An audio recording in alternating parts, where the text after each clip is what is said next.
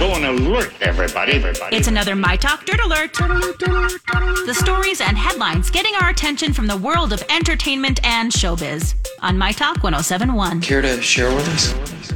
All right, starting now, Travis Scott will be covering the funeral costs for the deceased at his recent festival and will be offering mental health services as well.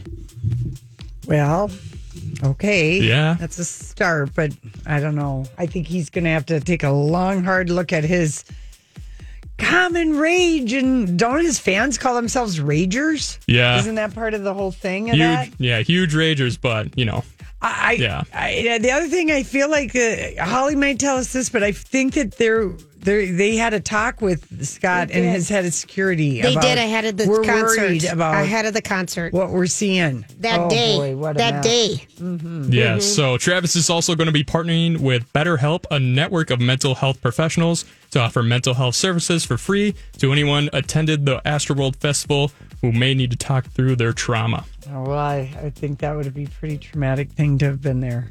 Oh yeah. So also in the news, Keenan Thompson will host the 2021 People's Choice Awards. Fun. Yeah, He's so funny. Oh yeah. No one watches that. I wonder if it's going to be online. Because that thing has gone from okay to. Ugh. Yeah, Yeah, so we'll see. Yeah, so Thompson quoted, I can't believe I get to host the PCAs. I'm beyond blessed to be nominated twice and part of two more nominations for SNL. Good times indeed.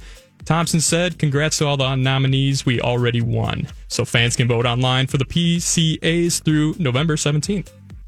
All right. Thank you. Yeah, so also, and lastly, in the news, Dakota Johnson is up for a potential Oscar nom for playing an overwhelmed mother in Netflix's The Lost Daughter. Is, I wonder if this is even out yet. Yeah. So the Netflix show The Lost Daughter Johnson plays Nina, a young woman overwhelmed by the responsibilities of motherhood and the toxicity of her relationship with her daughter's father.